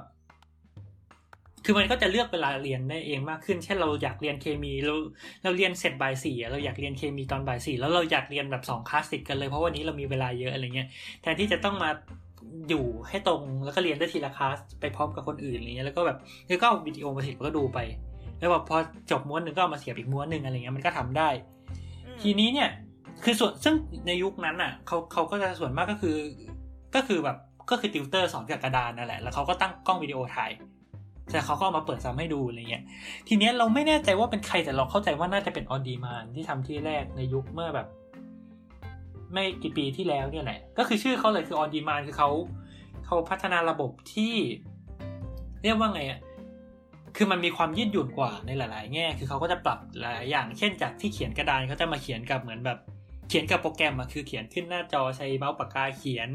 มันก็จะสามารถโชว์รูปโชว์นู่นโชว์นี่อะไร ซึ่งมันก็จะดูแบบตื่นเต้นมากขึ้น แล้วคือเขาก็จะเขาก็จะเซตระบบที่แบบเรียกว่าไงอะสามารถจองออนไลน์ได้ พอมานั่งแล้ว เราก็สามารถแบบกดเร่งได้โน้ตได้จิ้มนู่นจิ้มนี่ได้อะไรเนี้ยคือ คือเหมือนเริ่มเอาเอาเทคโนโลยีมาใช้มากขึ้น ซึ่งเหมือนมันก็ มันก็มีการพัฒนาขึ้นมาออดิมานก็โตเรารู้สึกว่าออดิมานเป็นอะไรที่โตเร็วมากเลย ใช่ว่าเขาจริงๆเขาเปิดมาไม่กี่ปีนะเทียบกับอาจารย์อูเนี่ยเอออันนี้คือความอันอันนี้คือเราก็เคยเรียนพิเศษมาบ้างเหมือนกันนะ แล้วก็เรารู้สึกว่าไอ้ระบบที่ประมาณว่าอ่า เราอาจจะสมัครเรียนสดไว้แบบคอร์สสดอะคอร์สที่แบบเป็นเป็นคนมาสอนจริงๆอะแต่แบบเออสมมติวันนั้นเรามาเรียนไม่ได้ มันจะมีระบบเรียนชดเชยอะว่าแบบเออเราสามารถมาเรียนชดเชยกับคอมได้นะก็คือเขาจะมีเทปที่อัดเอาไว้อะแล้วก็มาเหมือนมาเรียนอะเลือกเวลาที่เราสามที่เราสะดวกเราก็มาเรียนชดเชยได้ แต่ว่า OnDemand อะจะน่าจะเป็นเจ้าแรกที่ทำให้การเรียนทั้งคอร์สอะเป็นการเรียนกับคอมทั้งหมด อืม เรายังจำได้ว่ามันสมัยก่อนอะมันจะมีประมาณว่า ถ้าเกิดจะเรียนชดเชยอะสามารถเรียนได้ ไม่เกินคอร์สละกี่ครั้งอะเหมือนว่าเขาไม่อยากให้เด็กขาดเรียนสดเยอะอะไรเงี้ยแล้วเข้าใจว่าฟาซิลิตี้คอมที่เขาตั้งไว้ให้เด็กอะมันมีไม่ได้เยอะขนาดนั้นด้วย เข้าใจว่าอย่างนั้นนะเออก็คือประมาณเขาก็จะจำกัดว่าเออมาใช้ระบบชดเชยนี้ได้ไม่เกินคอร์สละกี่ครั้งหน้าอะไรอย่างเงี้ยแต่อันนี้มันก็คือบอกไม่อะเรียนไปให้หมดเลยในคอมนั่นแหละ อะไรอย่างงี้ เออ ก็จำได้ว่าเราก็เคยเรียนเหมือนกัน แต่ก็จำไม่ได้แล้วว่าเรียนอะไรไปบ้างแต่เอาเอาจริง ๆ มันมันมันมันมัน effective เหรอวะเรียนกับคอมอะนะนี่แหละคือสิ่งที่เราจะต้องมาคุยกันใช่ไหมทำไมถึงคิดว่าไม่ effective คือไม่ มันไม่เชิงว่าแบบไม่ effective นะ แต่เรารู้สึกว่ามันมันมัน contribute ต่างกันยังไง โดยในยุคในสมัยที่แบบโลกเราเนี่ยแบบ สื่อการสอนทั้งหลายทั้งแหล่นี่มันก็มันก็สามารถหาได้เยอะอ่านี่แล้วเออจริงๆประเด็นนี้อันนี้อันนี้น่าสนใจใช่ คือคือคือเออไอ้ก็แบบอย่างถ้าเกิดถ้าเกิดให้ยกตัวอย่างนะ แบบมันจะนี่กำลังหาอยู่ว่า เพราะว่าเราอะเคยเรียนไม่แบบเขาเรียกว่านะ เคยหาคลิปเกี่ยวกับแบบเรื่องเกมเตียรี่บน YouTube อะอ่าฮะโดยที่แบบว่าคือก็พยายามจะทำความเข้าใจเกี่ยวกับ game theory นั่นแหละ แล้วก็แบบ search YouTube ไปแบบงงๆนะ แล้วก็ไปเจอมันมีเป็น playlist เลยของ Yale นะฮะแบบแบบมหาวิทยาลัย Yale นะอะฮะเป็นอาจารย์ที่ดังมากชื่อ Ben Polak ที่แบบสอนเรื่องนั้นแล้วก็แบบมี play แบบมีเป็น playlist เลยอะคือ Yale ทำ playlist ขึ้นมาให้เองเลยอะฮะยี่สิบสี่เทป แบบตั้งแต่ต้นยันท้ายคอร์สแบบคือเหมือนแบบเข้าไปนั่งเรียนในเยลจริง ๆ เลยอะอะฮะอะไรแบบเนี้ยซึ่งเรารู้สึกว่ามันมีอยู่เยอะมากอะ แล้วแบบถ้าเกิดเราสามารถเรียนผ่านทางคอมพิวเตอร์ได้จริง ๆ แล้วทำไมเราถึงต้องถอไปนั่งเรียนถึงที่ตึกนั้น เพื่อดูเพื่อดูจอในในรูปแบบเดียวกันกับความรู้ที่ที่อื่นก็ provide ในระดับที่แบบก็คล้ายๆกันอะ เข้าใจใช่ไหมมันมีอะไรที่สามารถทำให้แบบเขา stand out มากพอที่จะแบบ motivate เด็กทั้งหลายทั้งแหล่หรือ หลอกผู้ปกครอง ให้ส่งลูกไปเรียนได้ อืมอะฮะอะฮะเราเรามองเรามองงี้นะ คือประเด็นแรก คือมันก็เหมือนแบบทำไมต้องไปอ่านหนังสือสอบที่ห้องสมุดอะไรเงี้ยคือในเบื่อแบบอ่านหนังสือสอบที่บ้านได้นี่ว่าก็มันก็มีโต๊ะเหมือนกันทำไมต้องไปอ่านที่ห้องสมุดก็ ก็เพราะว่าถ้าอยู่บ้านมันก็จะไม่ได้อ่านไงอะไรเงี้ยอันนี้คือข้อหนึ่งที่เราว่าเป็นไปได้นะประสบการณ์ตรงหรือเปล่าคะนิดนึงอย่าเอาความจริงมาพูดเล่นแต่ปรากฏว่าไปห้องสมุดก็ไม่ได้อ่านเหมือนกันฮะหลับจบ ไม่ครับอันนี้ก็ความจริงอีกแล้ว อันนี้ก็คือความจริงอีกแล้ว มั่นใจว่าความจริงแน่นอนร้านเปิดค่ะเงียบสงบเหมาะกับการหลับดีมากอืมเย็นด้วยมีแอร์เดียวไม่ใช่ประเด็นเยี่ยมประเด็นคือนั่นแหละ อันนี้คือประเด็นหนึ่งคือเราคิดว่าการการไปอยู่ตรงนั้น มันก็คงจะเป็นการบีบอย่างน้อยคือถ้าเด็กไม่ได้เลือกเองการที่ผู้ปกครองสมัครเรียนให้มันก็คือการบีบเด็กว่าคุณไปอยู่ตรงนั้นแล้วคุณต้องเรียนนะอะไรเงี้ยอันนี้ก็เป็นอ่าประเด็นแรอ่ากสร้างบรรยากาศในการเรียน ใช่ ประเด็นที่สองคือใช่คือในใน u t u b e มันมีอะไรเยอะจริง แต่ก็ต้องถามด้วยนะว่ามันมีเป็นภาษาอะไร ส่วนใหญ่จะเป็นภาษาอังกฤษก็ได้อะไรเงี้ยที่ไอซ์บอกก็ของเยลก็แน่นอนเป็นภาษาอังกฤษถูกไหมอ่าฮะมันก็จะมีอะไรอะคานอะคาเดมี่อะไรเงี้ยเนอะที่แบบเขาสอนนู่นสอนนี่ซึ่งดีเลยนะ แต่ก็เป็นภาษาอังกฤษซึ่งอืมเด็กไทยจำนวนมากก็อาจจะไม่เรียกว่าไม่ไม่ pro ภาษาอังกฤษมากพอที่จะแบบจะเรียนฟิสิกส์เป็นภาษาอังกฤษหรืออะไรแบบเนี้ยอืมเขาก็อาจจะอยาก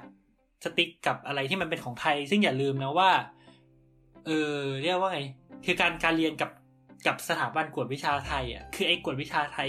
เขาก็ reference สิ่งที่เขาเรียนจากหลักสูตรหรือจากข้อสอบ ซึ่งมันไม่ใช่สิ่งที่หาได้จากกวดวิชาแบบ YouTube ต่างประเทศอะไรเงี้ยอ่า เพราะว่าเขาไม่ได้ตั้งใจจะสอนเพื่อสอบ อืมอืม หรือว่าต่อให้สอนเพื่อสอบมันก็มันมันก็จะไม่ใช่ข้อสอบเราไง มันก็จะเป็นข้อสอบเขาอ่าไม่ออกไหมอ่ามันคนละ context แล้วก็ เออ จะพูดอะไรวะ ใช่คือมันก็ แล้วก็ dead air แป๊บนึงก่อนนึกก่อนงั้นขอแทรกแบบหนึ่งระหว่างเรารู้สึกว่าอ่าเอิ่มไอเขาเรียกว่าอะไรมันมันมันมีชื่ออยู่ใช่ป่ะ M O อะไรสักอย่าง เอ๊ะ M โมคาเอ๊ะ อะไรสักอย่างแมสเออช่างมันเถอะเอาไปนว่ามันมันจะมีไอไออะไรพวกเนี้ย รู้สึกว่ามันค่อนข้างจะดังขึ้นมาในช่วงไม่กี่ ไม่กี่ปีมานี้ แต่ว่าสิ่งหคอนึ่ร์งสออนที่ไลน์ของมหาลัยเหรอ เออ ไอไอพวกแบบ material ตามเน็ตอะว่าแบบอ๋อ M M O O C เออ MOC โมค่ามาจากไหนวะ ขอโทษ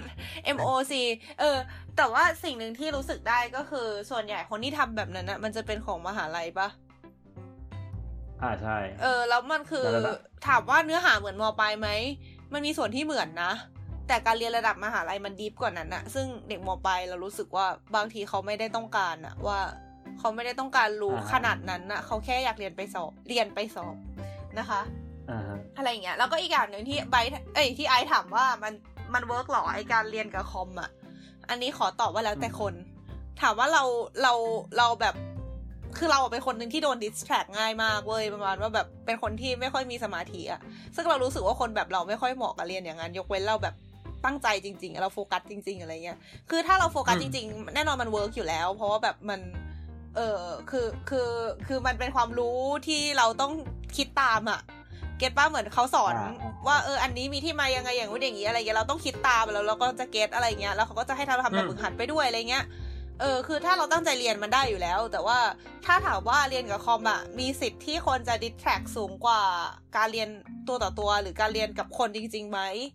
อันนี้เนี่ยน่าคิด อืม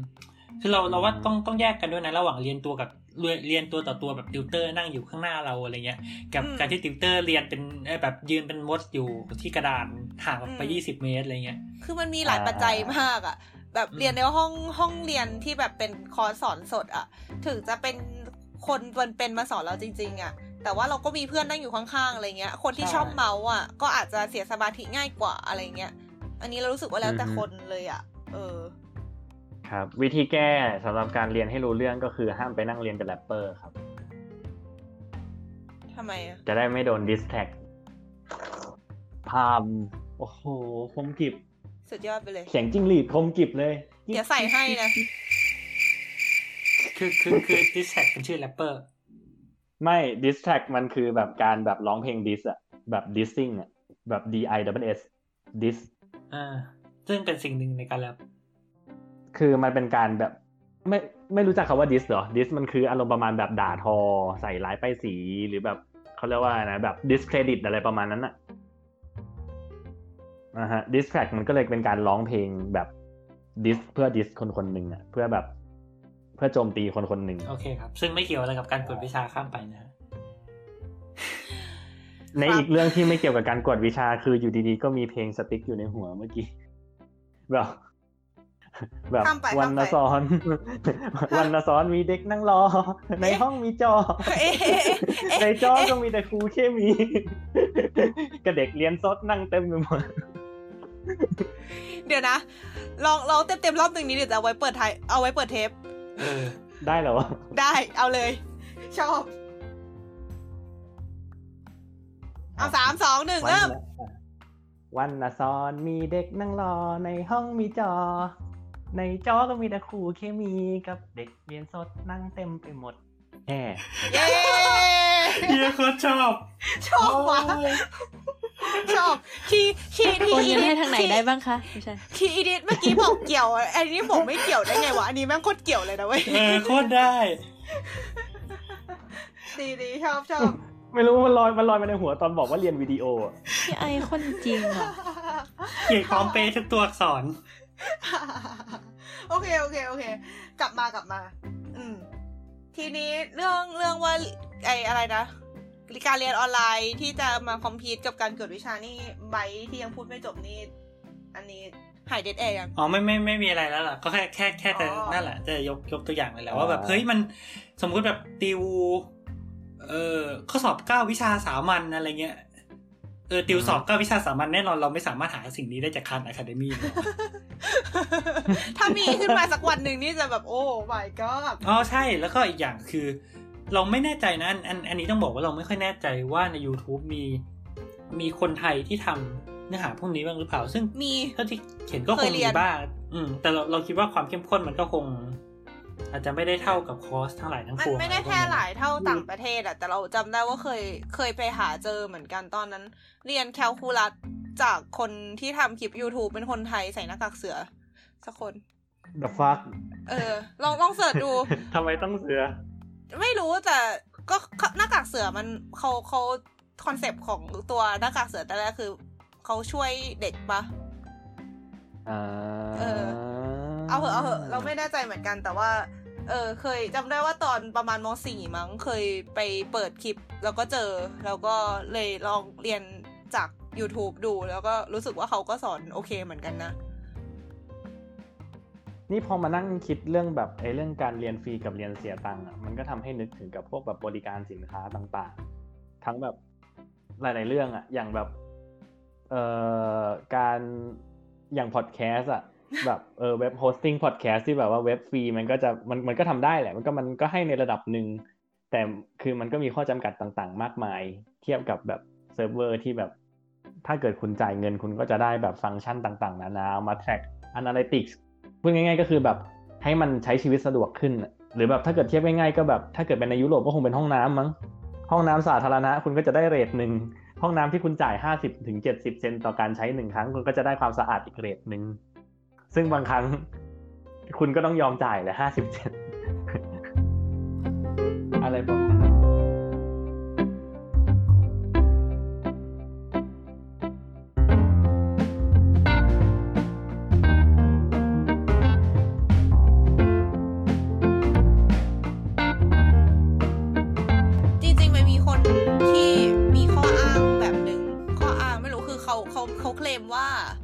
การที่เราไปเรียนพิเศษแบบจ่ายตังค์อะ มันเป็นการ force ให้ตัวเองตั้งใจเรียนมากขึ้น เพราะเราจ่ายตังค์ไปแล้ว เออ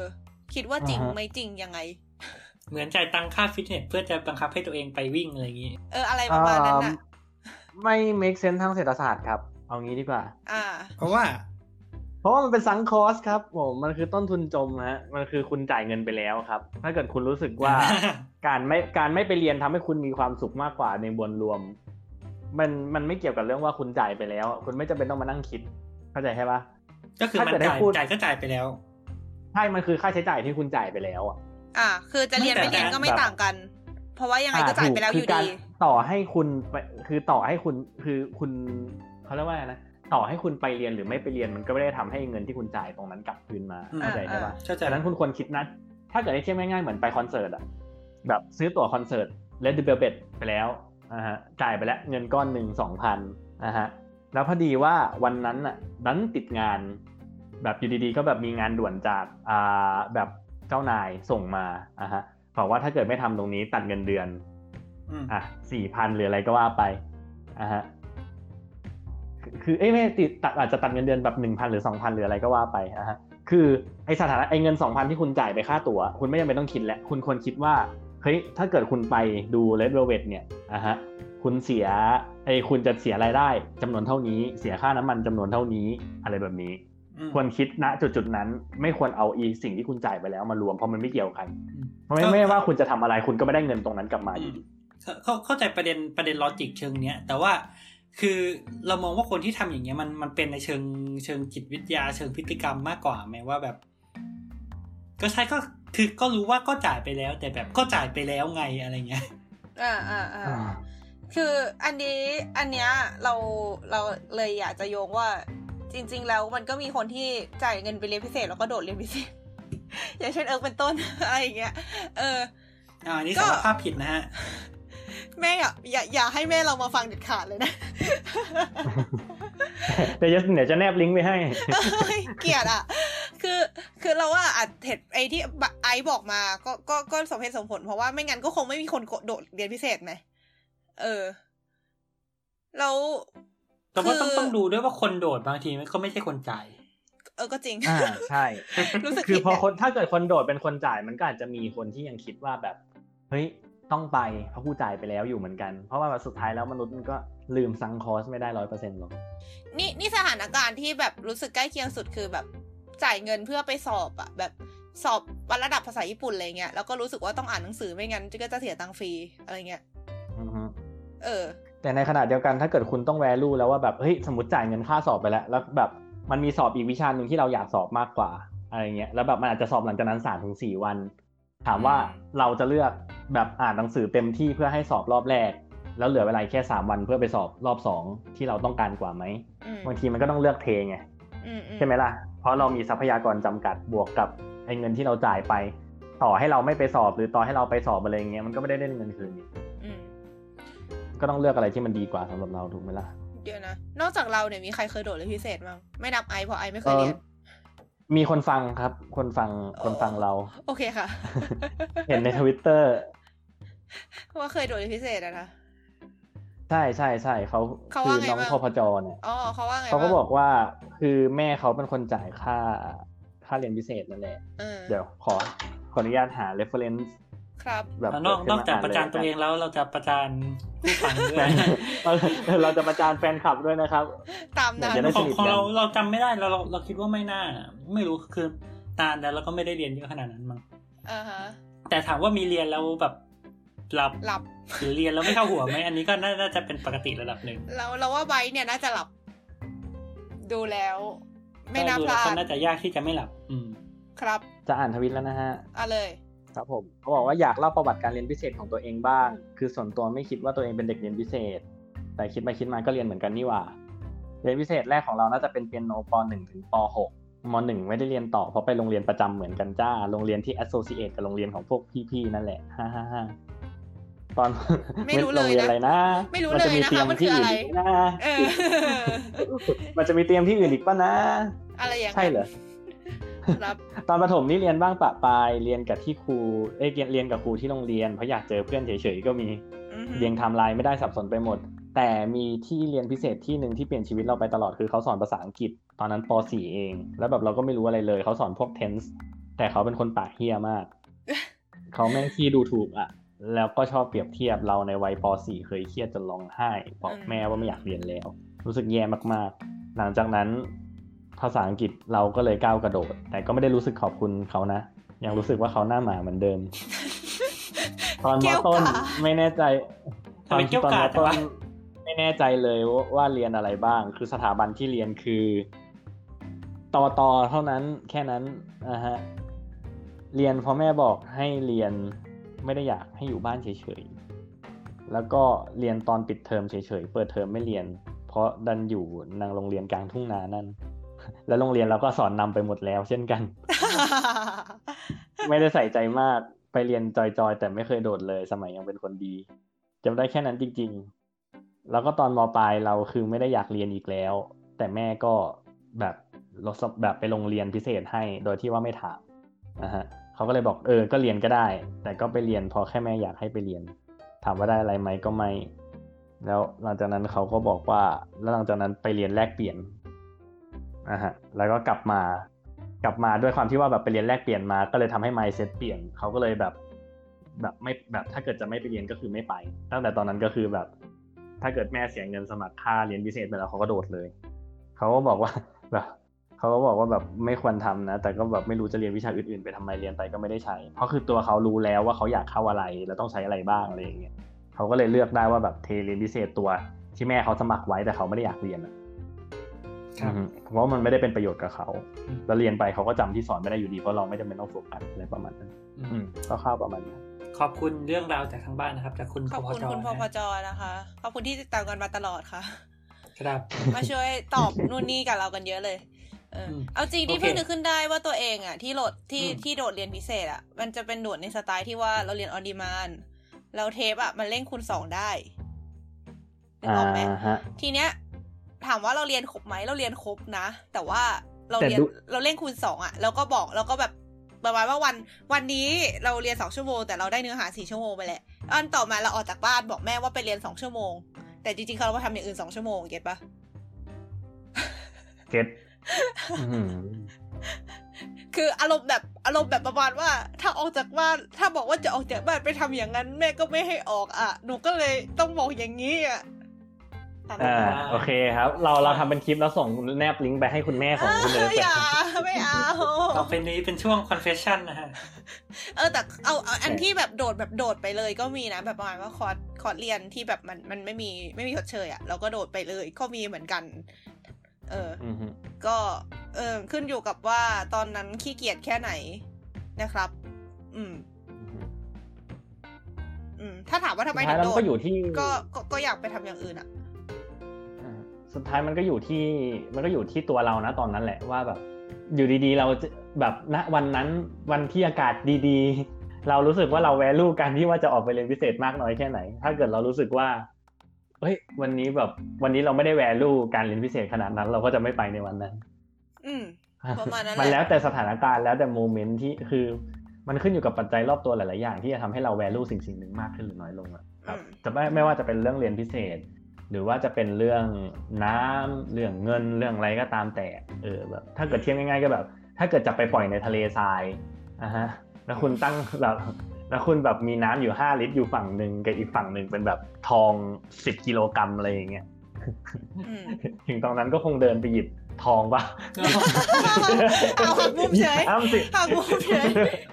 ก็ไปดื่มน้ำให้อิ่มก่อนแล้วค่อยหยิบทองกลับบ้านจะได้มีแรงหยิบทองเป็นการตัดสินใจที่ดีตามนั้นก็คือมันก็ต้องแวลูมันมันก็คือมันมันก็ต้องดูแหละว่าเออแบบสถานการณ์ตอนนั้นมันทำให้เราแวลูสิ่งต่างๆได้มากแค่ไหน ก็ถ้าเกิดมาเทียบกับสถานการณ์เรื่องการเรียนก็อย่างเช่น สังเกตว่าตอนช่วงใกล้สอบ เด็กจะเข้าเรียนบ่อยขึ้น ไม่ว่าจะเป็นในคลาส มหาลัยจริง ๆ หรือว่าในช่วงการเรียนการสอบแบบเรียนพิเศษก็ตามแต่ คือพอแบบเป็นช่วงแบบใกล้ midterm ใกล้ final เนี่ยจะเห็นเด็กเต็มเป็นพิเศษ เมื่อเทียบกับปกติ เรารู้สึกอย่างนั้นนะ นี่เห็นคลาสแรกเยอะคลาสแรกคลาสแรกอะ มันจำเป็นต้องไม่คลาสแรกมันต้องเข้า เพราะว่ามันเป็นอารมณ์ประมาณแบบเขาเรียกว่านะมันยังมี มันยังมี FOMO อยู่อะ มันยังมี fear of missing out อยู่อะ แบบ เฮ้ย แบบจ่ายเงินไปแล้วยังไงก็ต้องไป แล้วแบบมันเป็นคลาสแรกด้วยนะ คือแบบกับกับมหาลัยก็เป็นแหละ มันก็จะเข้าไปตรงนั้นแหละ แล้วเราแบบเด็กก็จะแบบเริ่มทยอยทยอยโดดโดดโดดโดดแล้วก็แบบวีสุดท้ายก่อน midterm ที่อาจารย์จะมา round up ให้ฟังเนี่ยอยู่ดีคนก็เต็มคลาสอะไรแบบนี้เออเราเราก็เห็นว่ามันเป็นรูปแบบเดียวกันในในสถาบันกวดวิชานะ เพราะว่าแบบช่วงที่เรากลับไปมันเป็นช่วง มันมีมันเป็นช่วงอะไรวะจำไม่ได้แล้วเอ่อช่วงที่กำลังคริสตอนนั้นมันไม่มันเป็นมิดมันเป็นมิดเทอมอะถ้าจำไม่ผิดนะมิดเทอมของที่ไทยอะแล้วช่วงนั้นคือไปเดินช่วงช่วงนั้นก็คือแบบไปเดินแบบแถวตึกวรรณสอนต่าง ๆ นานาอะไรพวกนี้เยอะ แล้วก็แบบอีตึกอีตึกที่มีแบบเรียนพิเศษเยอะๆอยู่แถวสยามมันมันชื่อตึกอะไรวะสยามกิจสยามกิจอ่านั่นแหละไอ้ที่แบบมีแต่แบบ สภาพเด็กที่แบบมีแต่ร่างกายแต่ไรวิญญาณทั้งหลายตรงนั้นนะก็จะเห็นว่าคนแม่งเยอะกว่าปกติเมื่อเทียบกับแบบช่วงแบบโล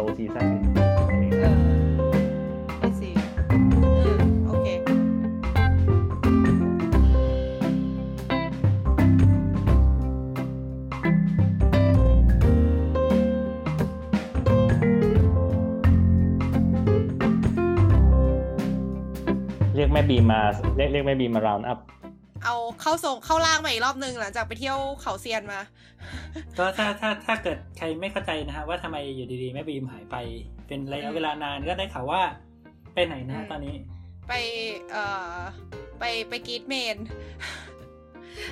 คือคือตอนนี้ทวิตเตอร์เราอะมีแต่ทวิตเกี่ยวกับปรมาจารย์ลัทธิมารอะ ซึ่งเอาจริง ๆ ดูดีๆดูดีๆอะมันมาจากคนคนเดียวหมดเลยเว้ย เมนที่ว่าเนี่ยหมายถึงแบบเมนที่แบบเป็นแบบเขาเรียกว่าอะไรนะแบบเมนไบแอสอะไรอย่างเงี้ยใช่ไหมใช่ผมก็สงสัยว่าแบบ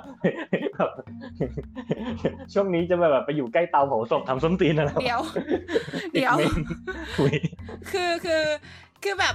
ดูในทวีตอะมันจะแบบมีคือตอนนี้ทวีตมันจะเริ่มโชว์ว่าคนที่เรา follow อยู่ไลค์อะไร คนที่เรา follow อยู่รีทวีตอะไรขึ้นมาใช่ป่ะถึงเราจะไม่ได้ติดตามคนนั้นก็ตาม เออแล้วคือทวีตเราอยู่ๆมันก็มีเรื่องปรมาจารย์ลัทธิมารขึ้นมาเต็มไปหมดเลยแล้วคือพอดูดีๆก็คือ ไอ้อุ้ยเดี๋ยวพูดได้ปะวะคุณคุณคุณบีมเนี่ยเขาเขาเขารีทวีตแล้วก็เขาไลค์ทั้งหมดเลยอะที่ขึ้นมาทั้งหลายก็สุดยอดไปเลย เราคือเพื่อนกันฮะ เราอยู่ในจุดเดียวกัน เราเราเราเราเราก็มี follow แชร์กันทำลายที่ง่ายที่สุดคือมิวเขากับอีกคนหนึ่งเว้ยครับผมซึ่งซึ่งอีกคนหนึ่งที่ว่าก็จะไม่บอกว่าเป็นแก้วนะครับถ้ามาดูด้วยกันเลยจะได้จบจบแล้วเราก็จะสร้างฟีดอีกคนเลยว่า เรารู้สึกว่ามันก็มันก็อยู่ในมันก็อยู่ในเปอร์เซ็นต์ที่รับได้ เมื่อเรา mute รีทวีตของเมื่อเรา mute แบบรีทวีตไปแล้วแล้วเหลือแต่ทวีตของแม่บีมโดยตรงจริง ๆ ก็อยู่ใน range ที่โอเคอ๋อคือ mute ไปแล้วใช่ไหมไม่เรา mute แต่รีทวีตไงไม่ได้ mute หมดไงคือถ้าเกิดแบบแม่บีมทวีตเองก็จะเห็นอยู่อ่าอ่าโอเคครับซึ่งทั้งหมดนี้ไม่เกี่ยวกับกวดวิชาครับเอา wrap up เราจะได้ไปเทปต่อไปครับทุกคนโอเค ก็ในเทปนี้เราคุยกันไปเกี่ยวกับเรื่องการเรียนอย่าง effective นะคะที่วีเปเปอร์ พูดถึงอยู่ใครสนใจก็ไปสนดูได้อย่างที่เราบอกดูใช่ไหม แล้วก็เรามาคุยกันเรื่องการกวดวิชาเนี่ยมันเอ่อยู่ในช่วงขาลงจริงหรือเปล่า แล้วเหตุผลปัจจัยอะไรมันมาจากไหน แล้วก็หนึ่งในนั้นก็อาจจะเป็นเรื่องของความรู้ยุคออนไลน์ที่เข้าถึงได้ง่าย ถามว่ามันมันแบบทำให้กวดวิชาเนี่ย แบบสั่นคลอนจริงหรือเปล่า แล้วก็พูดถึงเรื่องว่าแบบทำไมเราถึงเอ่อ แบบกวดคือเราว่าเราก็แตะเรื่องแบบกวดวิชามีประเภทแบบไหนบ้างไปสักนิดนึงแล้วไหมแบบที่เราคุยกันแบบมีเรียนสดเรียนแบบกับคอมอะไรอย่างงี้ปะอ่าใช่ใช่ใช่ก็คือการปรับตัวต่างๆของเขาใช่ แล้วก็พูดถึงว่าทำไมเราถึงโดดเรียนพิเศษ ค่ะ เป็นการถามตัวเองนะเป็นการถามตัวเองว่าทำไมเราถึงการโดดเรียนพิเศษเลิกๆโอเค ก็นั่นแหละ ก็เป็นเรื่องเกี่ยวกับการเรียนพิเศษ ในเทปนี้นะคะ ก็สำหรับเทปหน้าก็ควรจะจบได้แล้วสำหรับคนที่ถามว่าเครื่องหมายคำถามเป็นอะไรก็น่าจะเป็นเลขสี่แหละเนาะให้เป็นเลขสี่นั่นแหละ เออ ในเทปหน้าเราก็จะมาคุยกันเรื่อง ค่านิยมของผู้ปกครองในการส่งลูกไปกดวิชา แล้วก็การลงทุนทางการศึกษาเนี่ยด้วยการจ่ายเงินเพื่อไปกดวิชาคุ้มไหม แล้วก็เมื่อไหร่ถึงควรกวดวิชา แล้วก็เป็น creative part เย่ที่เราอุบไปก่อนแล้วกัน ฝากช่องทางการติดตามดีกว่า ช่องทางการติดตาม ใครดี